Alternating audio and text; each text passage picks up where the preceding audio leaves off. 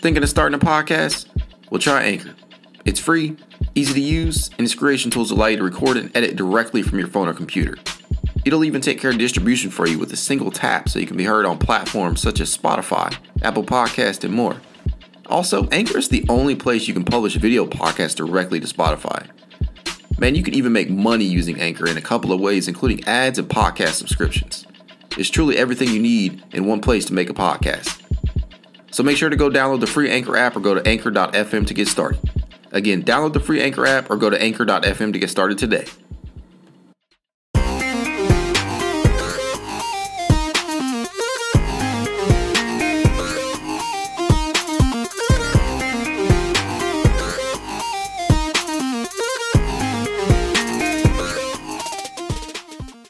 Welcome to another edition of the It's Cavalier podcast. It's your boy Mac.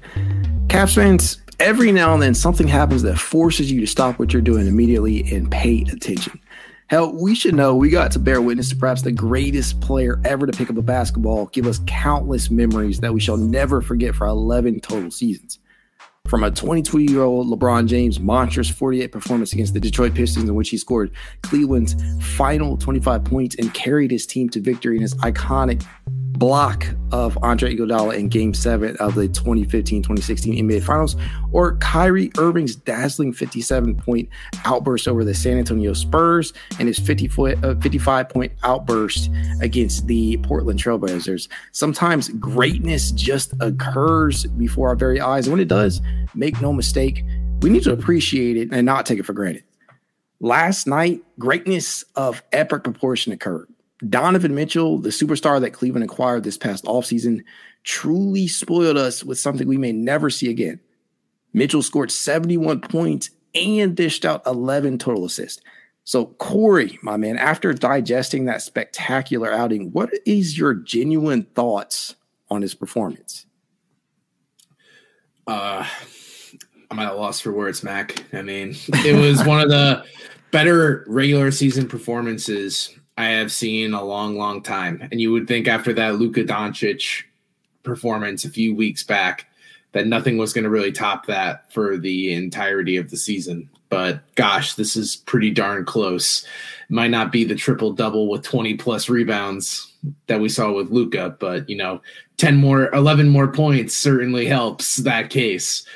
Donovan Mitchell truly carried the Cavs on his back at a time where the team desperately needed it there were not many outlets to be release valves for the offense, and he showed why we paid the king's ransom for the Spider.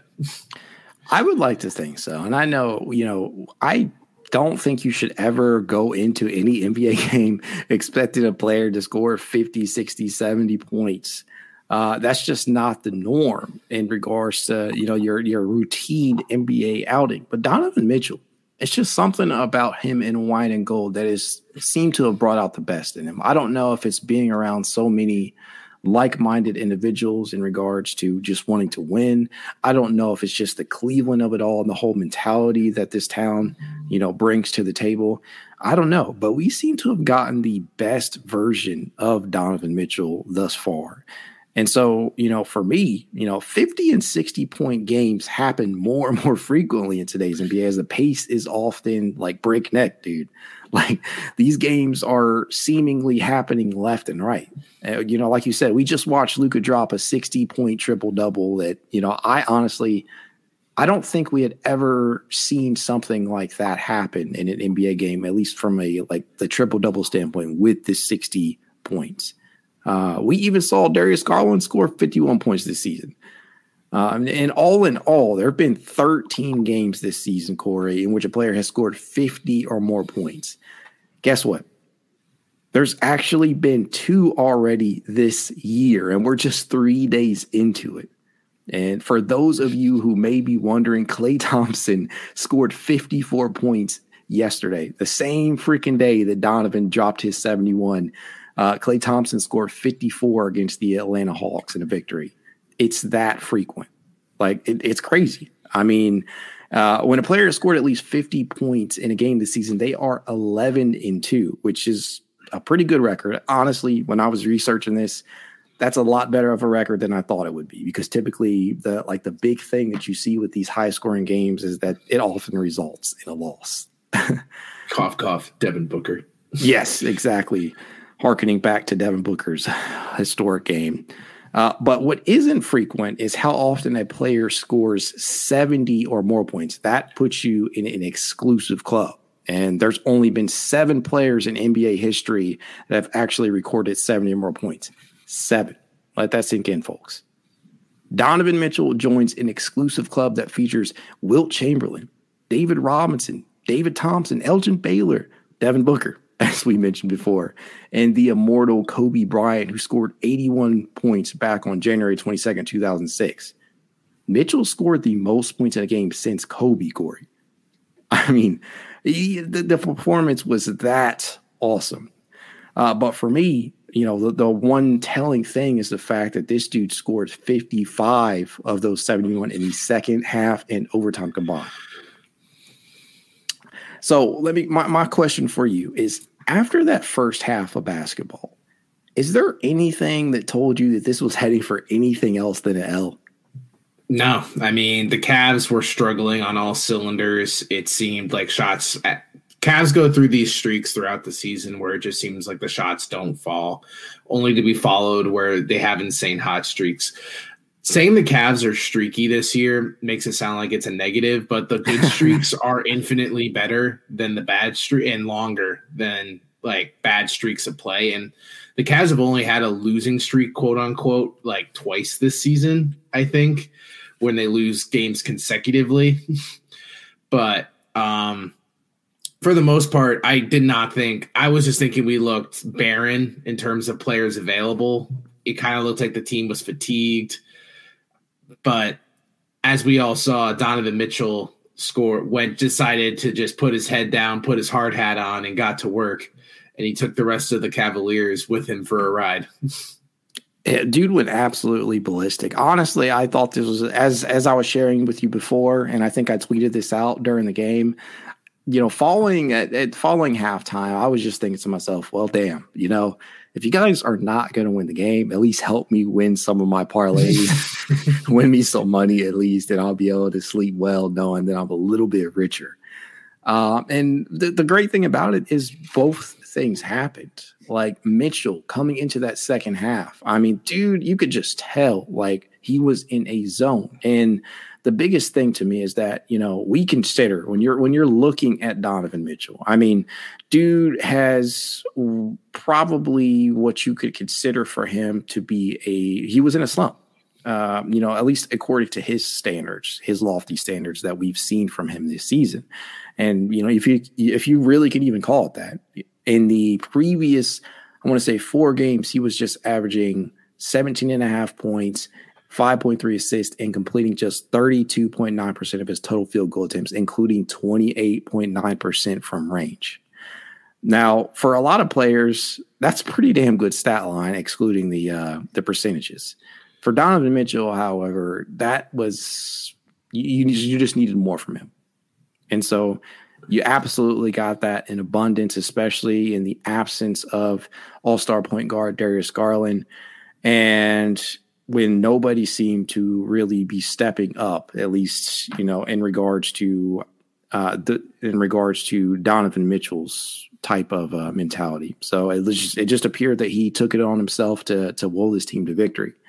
Uh, for me, I just look at what this what this means for the Cavs, and so my next question for you, buddy, is: uh, Is this a good sign? Or a bad sign that they had to get literally the eighth most uh, eighth most points in NBA history to win this game. I think when you look, if you just say like using the 71 points as a barometer for this team, I think it's more impressive for Donovan Mitchell that I feel like when you look at these statistics, as you said, some most of the time they lead to loss, but also most of the time they feel like inorganic points. Yeah. Like it feels like the team is kind of forcing the ball to them and just hoping for the best. And it kind of felt like Donovan one shot only 35 times to get the 71 points.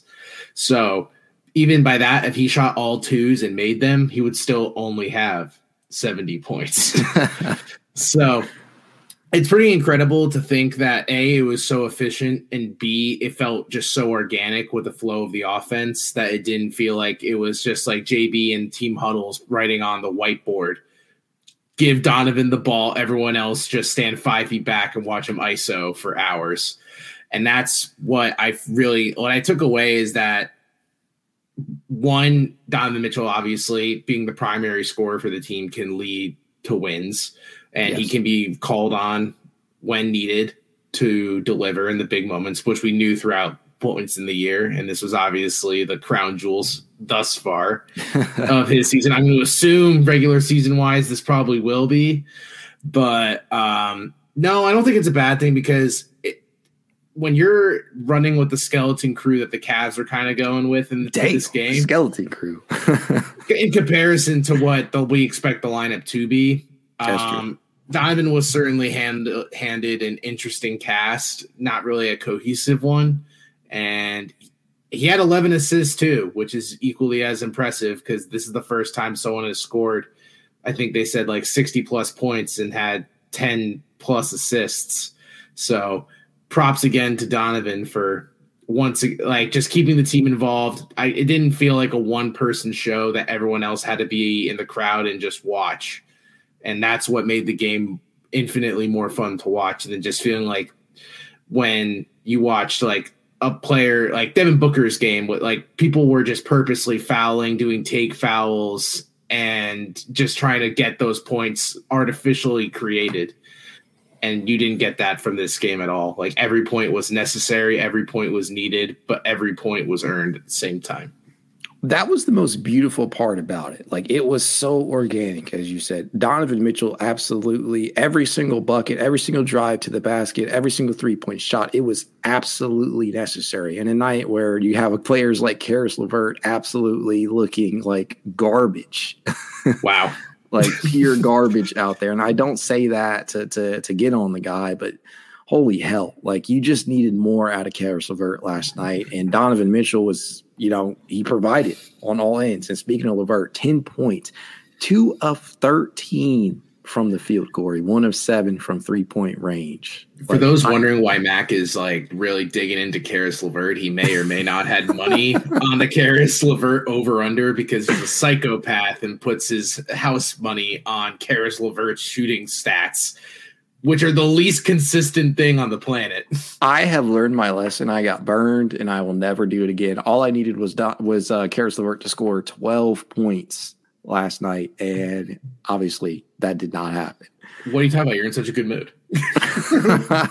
That'd be like betting on Cedi Osman's over under for minutes. It's like, why are you doing this to yourself? Hey, hey, Cedi's been getting a little bit more run lately. I don't like. I I'm starting to wonder what that like what has this ever been about in regards to Cedi? And you know, we can that's a, another story for another day, but the big story here obviously Donovan Mitchell, man, like just absolutely insane. And another aspect I don't want people to lose sight of is that you know, with those 11 assists combined with those 71 points, he actually accounted for 99 points in total, uh, factoring in his own.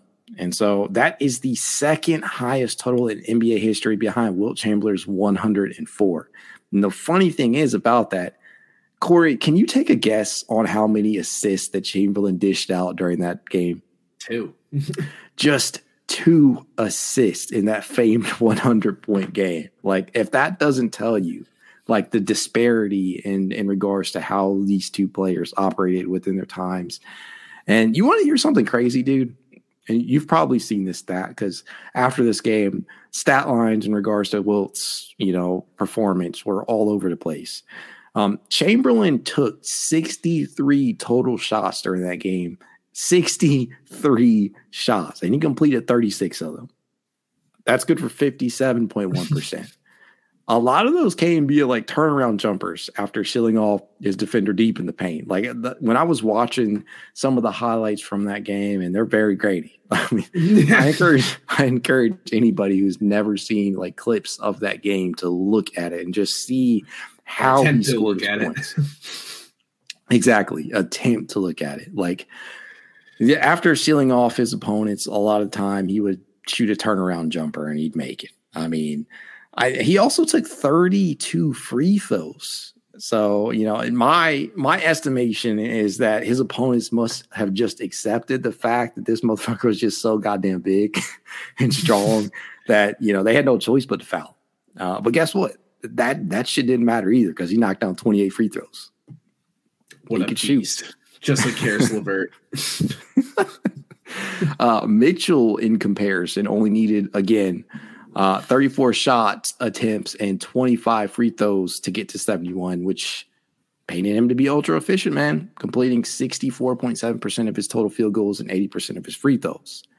And, you know, the way he draws his fouls is much different than the way that uh, Wilt did. Although both drew a ton of contact, uh, Wilt honestly, in my estimation, again, was fouled mostly out of necessity because guys just could not stop that dude. He's just so big compared to other players. Like the size advantages that Wilt had over players during that time was just unfathomable. He definitely ate his um, spinach. I don't know what, you know, like he's just one of a kind. Like Wilt, you think he could have played in today's game and age? I feel like Wilt would be the equivalent of like I don't know. I, I, mean, centers are so different now than what they used to be. I mean, I'm sure if Will grew up in today's age with his skill set, he would probably be just as talented. But you know, it's always hard to like compare eras. I can't play hypothesize uh, those types of things. I give you that one. I think for me, like I think Wilt probably could, like even his style. I think his style probably would have worked because he could have just dominated dudes. Like could have just backed you down all day. And he was kind of like Shaq before Shaq. Yeah. Uh, Giannis before Giannis. mm-hmm. Man, it's not like Giannis is like known as a sharpshooter or anything either. He has honed his skill set over the years, but back when Wilt was playing, that type of style of play just wasn't necessary uh, in a lot of regards. and It was kind of unheard of. Definitely so. a better free throw shooter than Giannis. yeah, I need to look at Chamberlain's uh, career averages. Uh, but yeah, Mitchell draws fouls a bevy of ways, but most of those come via like straight drives to the basket. Uh, but think about him though; he's he's a three level scorer, capable of getting a shot from anywhere. Um, prior, you know, to this game, I just I had to question myself, like heading into it. If Donovan Mitchell is going through this type of slump that we pointed out earlier, somebody has to step up. And so that was that was my my thought process prior to the game. And little did I know, Donovan would just say, "Fuck it, I'm just going to go ahead and do this myself." What slump? exactly. He said, "What slump?" He said, just like Thanos, he said, "I'll do it myself." And he put on the he put on his shoes and he he went out there and, and balled out, man. Like just absolutely historic performance. And, you know, we're talking about a franchise that has had numerous guys who can light the stat sheet up. I mean, we're, we're, we're talking about a franchise that is second now all time scoring was 57 by LeBron James and Kyrie Irving. Like, those two light up like the the the Cleveland record books in regards to scoring. Corey, do you think we'll ever see another Cavalier hit 70? I mean, these are so many hypotheticals, Mac. the uh, I feel like you know it's hard to predict. I think obviously Donovan could possibly break that record. We have players on this team capable of doing it. I could see Darius going off one night for it.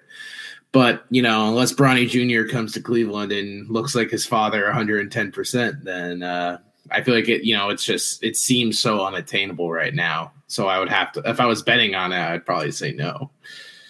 Honestly, I don't. Like, I mean, I say that I'm I'm not just living in the moment here either, folks. I really honestly believe we may never see that type of stat line again from a Cleveland Cavalier.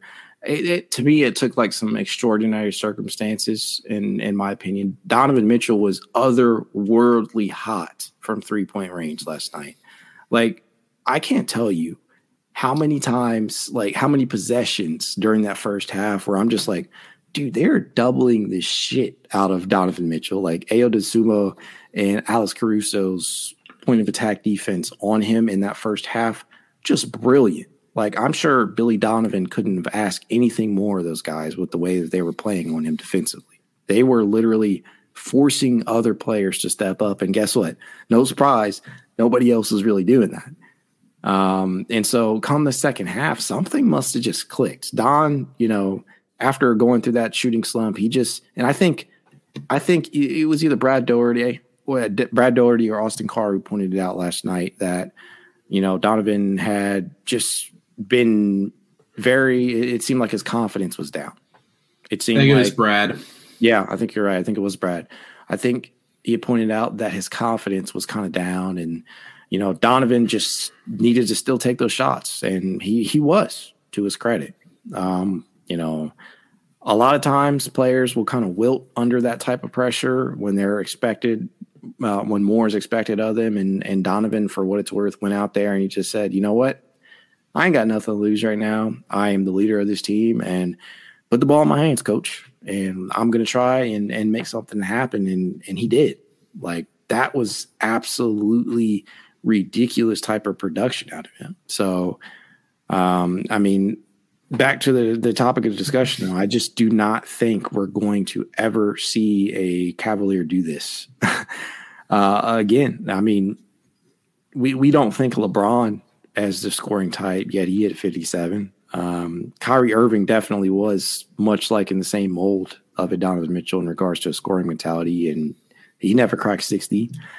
They never played COD together when he was on the Cavs. So, um, Darius Garland, like we, we we now think of Darius Garland as, as a guy who can get his own shot, a guy who's more of a playmaker than he is a scorer. But you know, he, we know he's perfectly capable of putting up big stats, as we just saw him put up 51 points earlier this season. But I just I I fair I fail to see a circumstance for in which he'll actually crack 60 points himself. Um, I think this is a record that's probably going to stand the test of time. And I know like these these types of games are happening with more and more frequency as we talked about earlier, but I just don't see it happening. Like I I, I really don't. If you have a healthy Darius Garland, if you have a healthy Evan Mobley, I just do not see that becoming the uh, the, the, the case. And uh, hopefully it's not, just because if it takes that many to win a game, I I'd rather this not happen with frequency. You know what I mean? Plus, it's less special back. I mean, we wouldn't celebrate him. It's like, well, Donovan Mitchell scored his fourth 70 point game of the season. I mean, just case in point, uh, like I said earlier, Klay Thompson, he dropped 54 last night. Nobody talking about that. I said, unless it's on um, the NBA countdown show and they're just going through topics. exactly. like these these games are happening with more happening with more and more frequency. And you know, you just look down the list of players who've who've done this. Um, more and more guys are starting to climb into that. We've seen Kyrie do it, we've seen Joel do it, we've seen Luka do it multiple times this season, which is a whole nother topic within itself. Uh, and and now Donovan, uh, just just awesome. Uh, but you know what, Corey? One player that I feel like people are not giving enough credit in this game is Jarrett Allen. the fro, man, like he he was not rebounding the ball very well in last night's game. And I think I told you about this before we went live. I put some money down for him to grab some rebounds, seven and a half. And uh, you know, by the grace of God, uh, he was able to pull in eight and he won me some money, unlike Caris LeVert. Mac is uh, going to be recording this next episode from a homeless shelter from all the money that he is putting down on these games. Oh man, um, Jarrett Allen, just absolutely phenomenal second half. He always seemed to be in the right position, although he was being boxed out a lot in that first half. Like, let me ask you something because this is something that I kind of noticed earlier on in the game, and actually later on down the stretch, the last couple of games with Evan Mobley being out. Do you think that there is a correlation with how Jarrett Allen attempts to rebound the ball and box out when Kevin Love was on the floor as opposed to when Evan Mobley's out there? Uh, well, definitely f- affects his positioning because I think their entire defense is completely shifted around without Evan there. Because we say this all the time, Evan's very integral to the defense of the team, and Jarrett Allen is the one who's just stands as a stalwart at the rim. Yeah, but I feel like with Kevin Love at the power forward, that doesn't at all enforce the same defensive versatility that we see with Evan Mobley. So I think Jarrett has to kind of move around more outside of right under the basket as that last stand for the defense. I think he is expected to do more, be more mobile, start attacking more mobile players. They always give Kevin the less athletic assignment of the two players, which means that Ev- that means that Jarrett has to be doing what Evan you normally does and Kevin's there to hopefully get a charge because if not, the guy is basically just going right by him, and Kevin's saying "Have a good day" as he goes to the rim for an easy transition bucket. But yeah, no, it definitely is correlated. I don't think it's against Jarrett Allen that he's not getting these these rebounds, though. It makes a lot of sense when you think about just what Evan allows Jarrett to do and what Kevin can't let Jarrett do. Kevin brings a lot more offensively to the table, obviously, in terms of like complete offensive game than Evan Mobley does. Not saying Evan Mobley's game is terrible, but Kevin Love is a Hall of Famer who is a offensive juggernaut in his prime, and he knows what he's doing. So it's not like Kevin on the floor is a slouch, but yeah. Long story short, yes, it does affect Jarrett Allen's ability for rebounds. Thank you for that long-winded response. I'm just uh no lie, you know, I I 100% agree with what you're saying though. Just because there are multiple possessions last night in which I saw Jarrett Allen go out and defend the perimeter, and you know, multiple possessions when she was stepping out and defending one of DeMar DeRozan or Zach LaVine. Like that was a real thing last night, and he did it quite well down the stretch when they absolutely needed him to. And so, you know, we've often talked about uh, Evan Mobley's ability to kind of be that free safety and roam out there and, you know, whenever defend the rim or, you know, head outside and pick up a defender on the perimeter. Uh, Jarrett Allen kind of took on that role and he has taken on that role over these last uh, few games without Evan, which has left Kevin Love to kind of be that last line of defense, like you said, which is not often a pretty sight. Like we know how much Kevin Love, how much flack he takes for being a lackluster defender and is it me or are the charges not coming like they did last season? I mean, charges are all about opportunity, I mm-hmm. think. And Kevin, it's like you can't it's like a really weird stat to keep track of because saying he gets less in the past. Maybe he's just not in situations where it's possible. I mean, it's all about positioning. Like maybe he's just not in the right position to even get in the ability to draw a charge because you have to be so subtle with your feet movement because those refs, I just feel like have binoculars right on Kevin's feet every time. They know what he's going to try to do. Him and Kyle Lowry, they get it all the time, but they also attempt to get it a lot more and it you i feel like when you expect something you notice when it doesn't happen more than when it does. I think that's a perfectly fine explanation and a uh, you know for kevin love i will defend kevin to the death. I know you will. That's your boy. Nothing against kevin love. He had a double double last night and he actually uh, he fell out. Uh, if that tells you anything. But this was an overtime game so i'm not going to hold that against him uh, because there was actually two Cavaliers fouled out last night. One was Isaac Okoro, one was Kevin Love. Isaac Okoro gone too soon. uh, with that said, last guy I kind of want to talk about here, man, Jetty. Jetty, My boy. Was, yes, Jetty was surprisingly uh, needed last night. Surprisingly efficient. 19 points, six of 13 from the field, four of 11 from three point range, plus 15. Cedi Osman had the second highest plus minus on the court well, for the Cavs last night. Absolutely stellar showing from Cedi. And I know we kind of talk about this at times. Uh, the Cedi, you know, experience, the roller coaster that is Cedi Osman is always peaks and valleys. Uh, peaks uh, and valleys. Uh, last night was a peak. Um, hopefully that is something that happens more and more frequently. But we know, as is the case with Cedi Osman, there is a lot of inconsistency. So, tell me uh, how you felt about Cedi's play from last night. Do you think he did enough to warrant? Dude played 36 minutes last night. Is he going to consistently get 26 plus from now on? Oh, Mac, you innocent child. uh, but what you, you said surprisingly needed. I think Cavs fans need to take a good look in the mirror and realize that Cedi Osman is kind of critical to this Cavs offense because we talk okay. about it. We've been talking about it since the season started. Our bench offensive firepower is a little lackluster.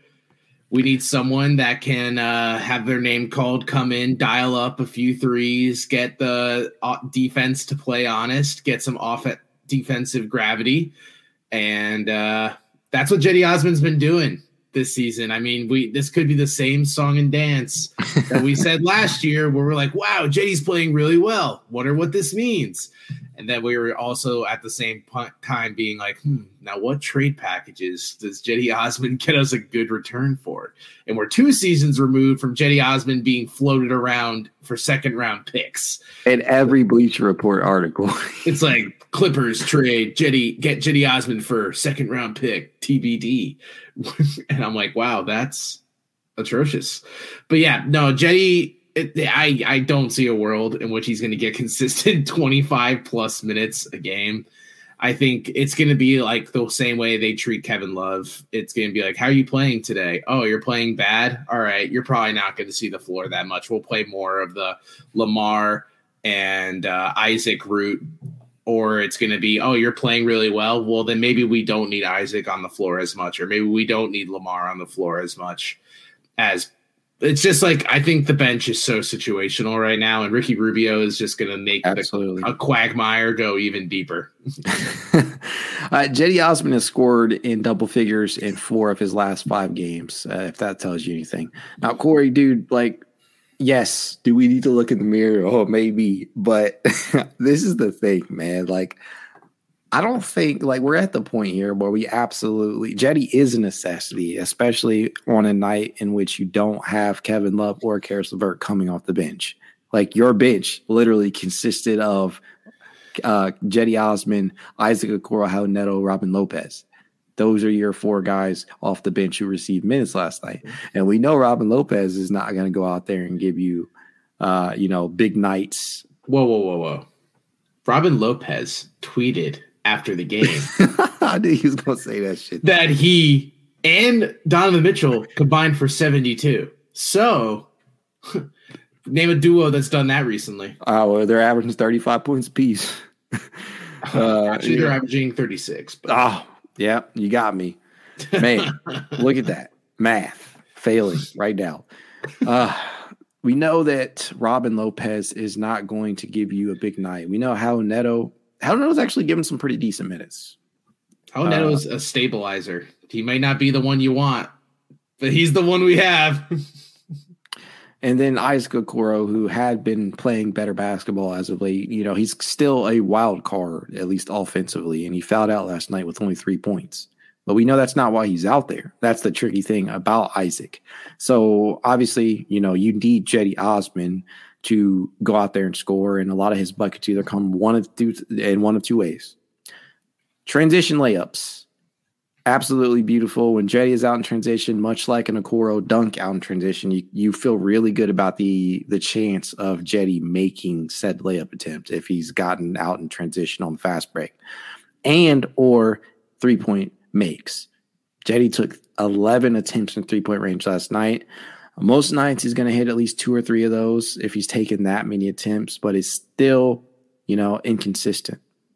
So you absolutely need him. But as you said before, when you drop Ricky Rubio into this bucket here and you get a healthy Darius Garland back, you get Evan Mobley back, then you can kind of look here and evaluate whether you need Jetty, like high Jetty minutes.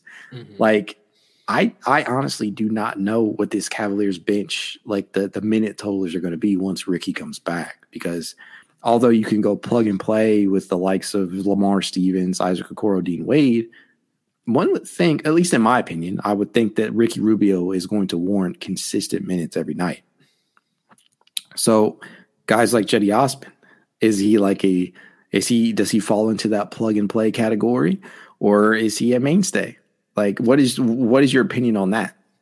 I think when you look, especially when you look at the relationship between Rubio and Cedi, Cedi's best stretch of play was when he shared the floor with Rubio last season. I think it's only going to benefit Cedi Osman when Ricky Rubio's on the floor. I think if it's going to hurt anyone's minutes, it's probably going to be Lamar, and that's also going to be with the return of Dean as well. I mean, it's gonna be so tricky. I think if anything, we can just spread our starter minutes thinner. I mean, a, a common criticism amongst Cavs fans is that we're kind of burning out our core players. JB. yeah, God, what do you want to win or something? That's weird.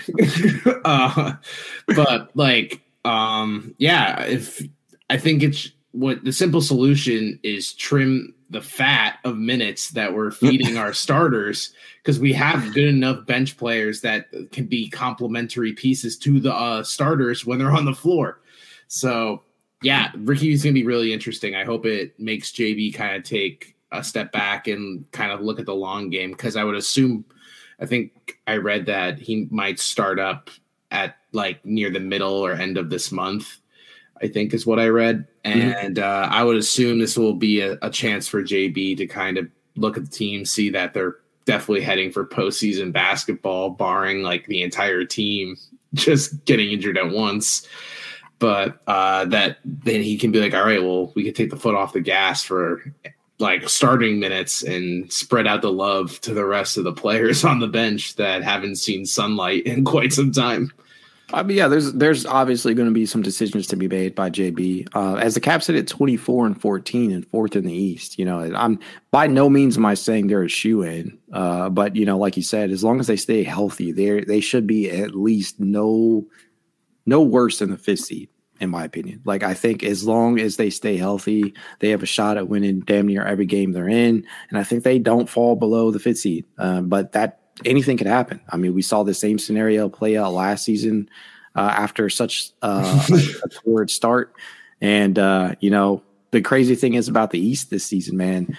All eight teams that are that hold down those eight seeds have won twenty or more games. So it's it's a tight, tight race. Like if that doesn't tell you how good the Eastern Conference is this season, I don't know what will. And then when you look at like the minute totals and trying to keep these guys fresh down the stretch, I mean, nights like last night are not going to be the norm. You know, you're not going to see Donovan Mitchell playing 50 minutes every single game, but he still is 37, 38 minutes a night is still pretty damn high amount. And multiple Cavaliers are routinely getting that amount. So, like you said, if they can kind of trim the fat down there in the starting lineup and lower these minute totals around like 34, 33 a game, I think you can find minutes for at, at least enough minutes to keep guys happy. Like you're already seeing Lamar Stevens. Lamar only played 19 minutes last night and he started. Um, it was an honorable start, like a nice tap in.